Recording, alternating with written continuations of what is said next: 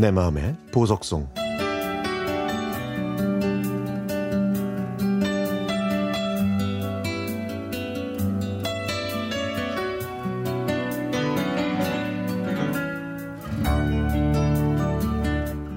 오랜만에 고등학교 친구들과 만났습니다. 반가운 마음에 서로 왁자지껄 얘기하다 보니까 대화가 갈려서 조금 어수선한 분위기가 됐죠.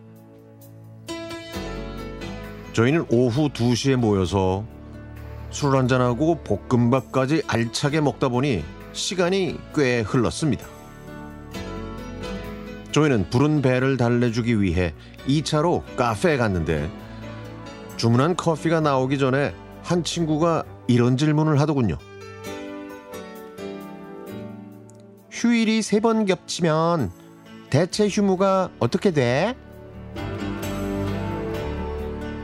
이 물음에 한 친구는 휴일을 보장해 주는 게 대체 휴일이니까 이틀 연속 쉬지 않겠냐고 했고 어떤 친구는 모르겠다고 하고 또 다른 친구는 그런 날이 있기는 하냐고 되물어봤습니다. 그랬더니 그 질문을 한 그 친구가 1971년 10월 3일이 일요일과 추석 그리고 개천절이 겹친 날이었다고 하더군요.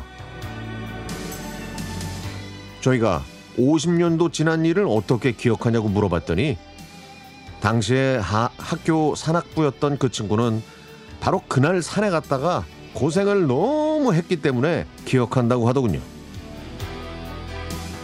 1971년 10월 3일 그 친구는 산악부원 3명과 함께 북한산에 가려고 우이동 계곡까지 갔다고 합니다.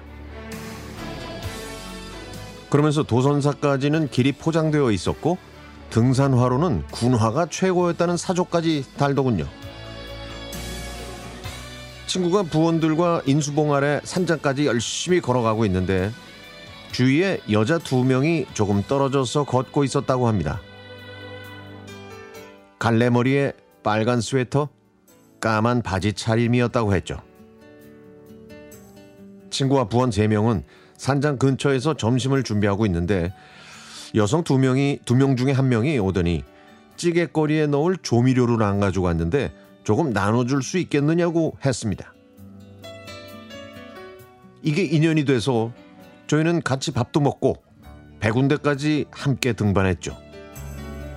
그리고 보국문을 지나 정릉으로 하산하는데 보국문 옆에서 대학생 형들이 기타보다 작은 악기들로 음악을 연주하는 걸 넋을 놓고 보다가 하산이 늦어졌고 주인은 이미 어두워졌다고 했습니다.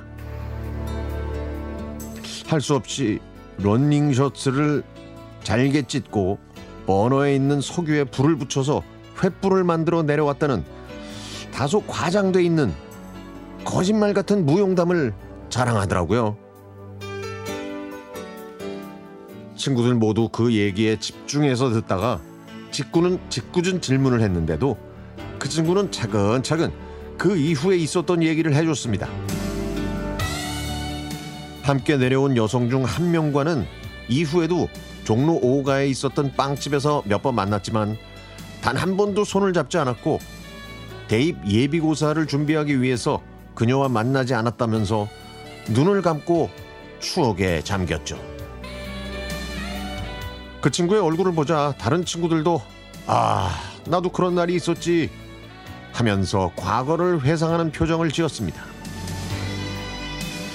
그 당시 보국문 앞에서 대학생 현드, 형들이 연주했다는 그 경쾌하고 밝은 연주곡을 이곳에서 오랜만에 듣고 싶습니다.